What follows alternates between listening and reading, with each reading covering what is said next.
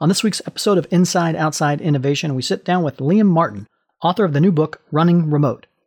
Liam and I discuss the challenges and opportunities of the new world of asynchronous and remote work and what employees, managers, and leaders can do to be more productive and thrive in the new and changing environment. Let's get started. Inside Outside Innovation is the podcast to help new innovators navigate what's next. Each week, we'll give you a front row seat into what it takes to learn, grow, and thrive in today's world of accelerating change and uncertainty. Join us as we explore, engage, and experiment with the best and the brightest innovators, entrepreneurs, and pioneering businesses. It's time to get started. Welcome to another episode of Inside Outside Innovation. I'm your host, Brian Ardinger, and as always, we have another amazing guest. Today, we have Liam Martin. He is the author of Running Remote, which is a new book. He's also a serial entrepreneur, runs Time Doctor and Staff.com, and he's also a co founder and co organizer of the world's largest remote work conference called Running Remote, which is coming up here soon. So, welcome to the show, Liam. Thanks for having me. I'm very excited to get into this. As everyone's found out, it's a topic that's become a lot more on people's radar. In 2020, I think if you started before that talking remote work, you're talking about you know nomad life, and there were the folks that were doing it, but it wasn't necessarily mainstream now we're in this world where everybody's had some taste of remote work. You know, they've been working from their basement or someplace along the line. What are people getting right and what are people getting wrong when it comes to remote work now that everybody's been plunged into this deep end? Oh, that's a great question. January of 2020, 4.5% of the US workforce was working remotely.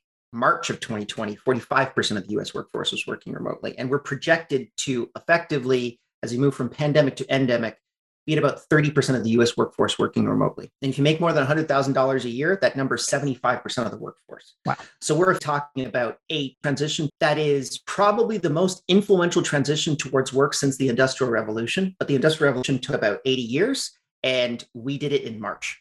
Right. So a complete change of the way that people work. And when people made that transition, I was getting crazy calls because I've been doing remote for almost 20 years was getting all these calls from governments and from multinational corporations. And I lovingly call these people pandemic panickers. The people that were just like, okay, we're going to go remote at gunpoint, right? We have no choice other than to go remote. And the biggest thing that people really get right is number one, just allowing people to make that transition and putting away the fears that they classically had before that occurred. And it was a really interesting opportunity for the market because for me, I mean, I think I call myself like a fundamentalist remote worker. I'm really committed towards remote work because I think it actually makes everyone's lives significantly easier, not only the employee, but the employer. But when you saw this transition, people just said, okay, you know, we're going to try this out. We're going to see if it happens. I think a lot of people said this is probably only going to be uh, two months. It ended up being right. two and a half years. But the reality is that when everyone made that switch, it was putting away those fears. That was probably one of the best things that people could have done.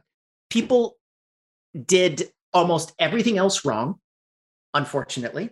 And that's actually the goal of the book is to be able to, to make that shift. But the core piece that I would probably touch on, the most important thing that people don't recognize is there is an entire industry of people called remote first organizations. I was one of them. We have people in 43 different countries all over the world we do not have an office and these people work all over planet earth different cultures different identities and we all seem to get along together. The reason why we do that is because something that i researched or i came across basically during the book which we call asynchronous management hmm. which is basically the capability to be able to run a business without speaking to anyone face to face. So think about it in this context. You've got a company you want to be able to build out a massive company like Coinbase, as an example. Coinbase IPO'd at 141 billion dollars. They entered number 89 on the S&P 500, and for the first time in the history of the SEC, they stated that their headquarters was nowhere because they said everything else would be a lie, and the vast majority of their communication is asynchronous, meaning hmm. they don't do Zoom calls, they don't meet in person. The company basically just evolves on its own and there's a bunch of mechanics that kind of connect to that, which I talk about at length in the book. What's the first topic that people ask you about or pick your brain about when it comes to remote working? Like, where do people naturally go to that they need help with?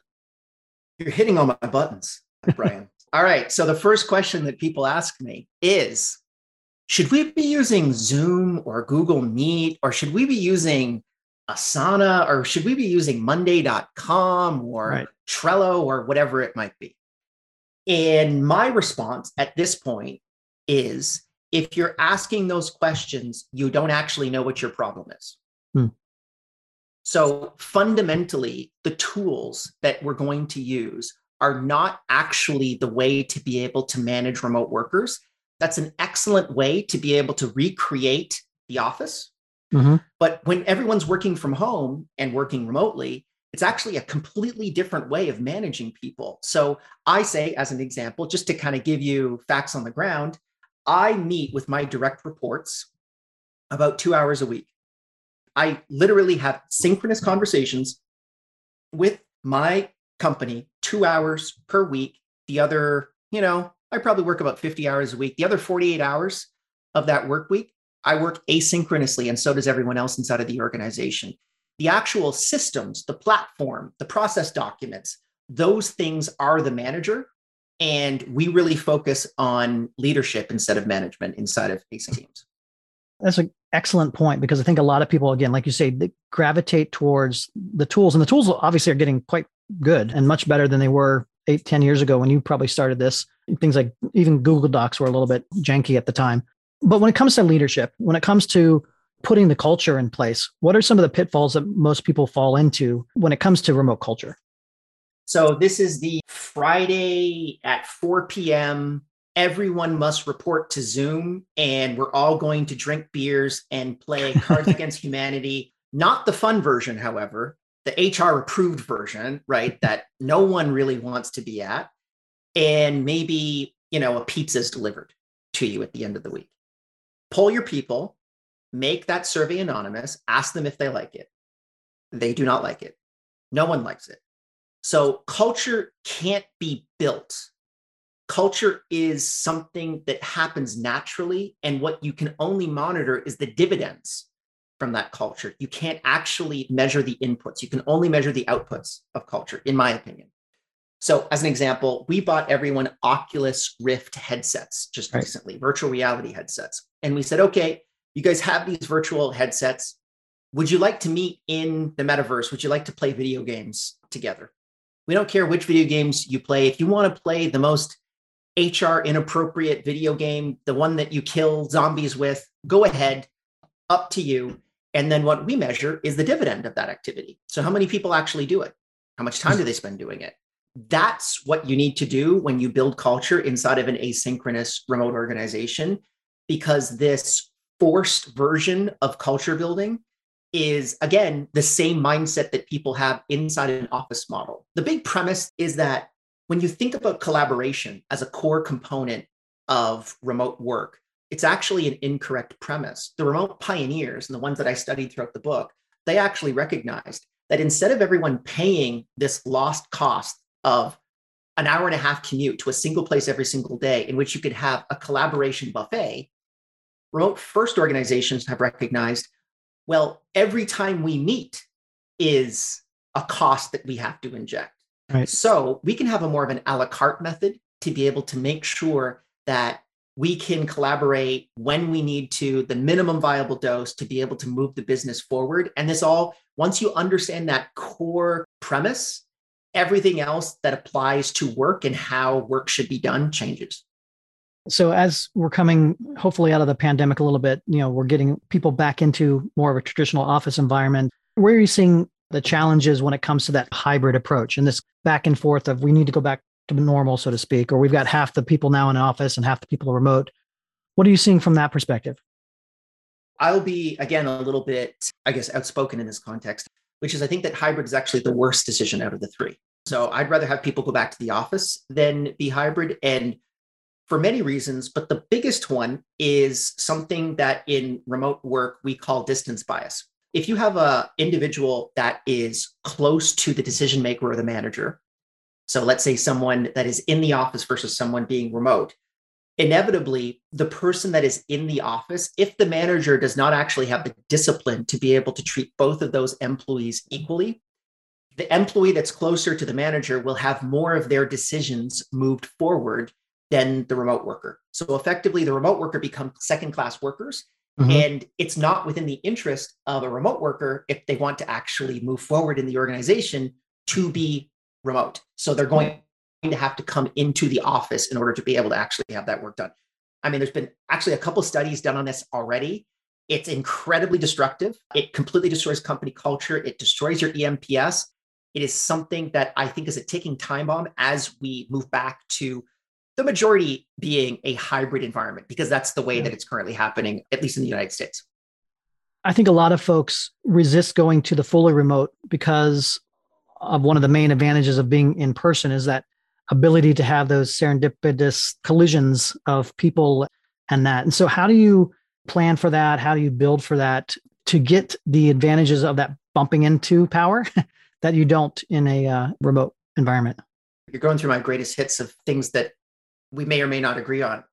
Asynchronous work is the polar opposite of serendipitous collaboration. Yeah. We try to, as an organization, remove serendipitous collaboration because serendipitous collaboration is a word for feeling busy but not necessarily getting anything done. So there's a fantastic book by Cal Newport called Deep Work. And it is the ability for every single individual inside of an organization to be able to have everything that they need at their disposal in order to solve difficult problems. And that actually is the core premise of what actually makes a company move quickly or slowly. It's their speed of innovation, it's their ability to be able to right. solve difficult problems. And we found through research, again, this is because we've just had such a difficult mind shift where if you look at open up any other MBA book, it's like collaboration is the most important thing that you can possibly do. That serendipitous interaction effect. But in reality, actually, the best work is done when everyone has everything that they need to do. Everyone has the tools in front of them to solve a problem, and then they can solve that problem. And the vast majority of that work is done by the individual. So the more people that you can optimize towards deep work and the more time that you can minimize towards the meeting and collaborative effects that basically happen inside of organizations, the faster that companies move forward. I'll give you one example connected to this. One someone in the book, uh, his name's Amir. He runs a company called Doist, which is the company that builds the task management app Todoist. Millions and millions of people use this application all over planet Earth. He has people in his company. He has never spoken to them face to face. He's never hmm. done a Zoom call with them. He's never done an audio call with them. The most he's done is a little bit of instant messaging, and the vast majority is project management like task management, sending a task back and forth, commenting on it. And those team members are incredibly effective, and companies like Todoist are very wealthy, profitable organizations, and they're done in a way that is completely asynchronous. And I actually think that this idea is going to proliferate throughout the rest of corporate America as we move from this pandemic to endemic stage.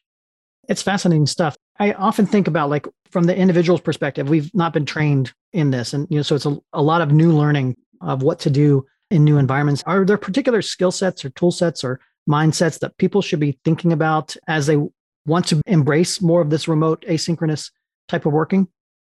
Not many, to be honest with you. There are no books on asynchronous work, which is why I wrote one. The big thing that I can really point people out to the ability to be able to work is really focused on, as I said, people solving difficult problems.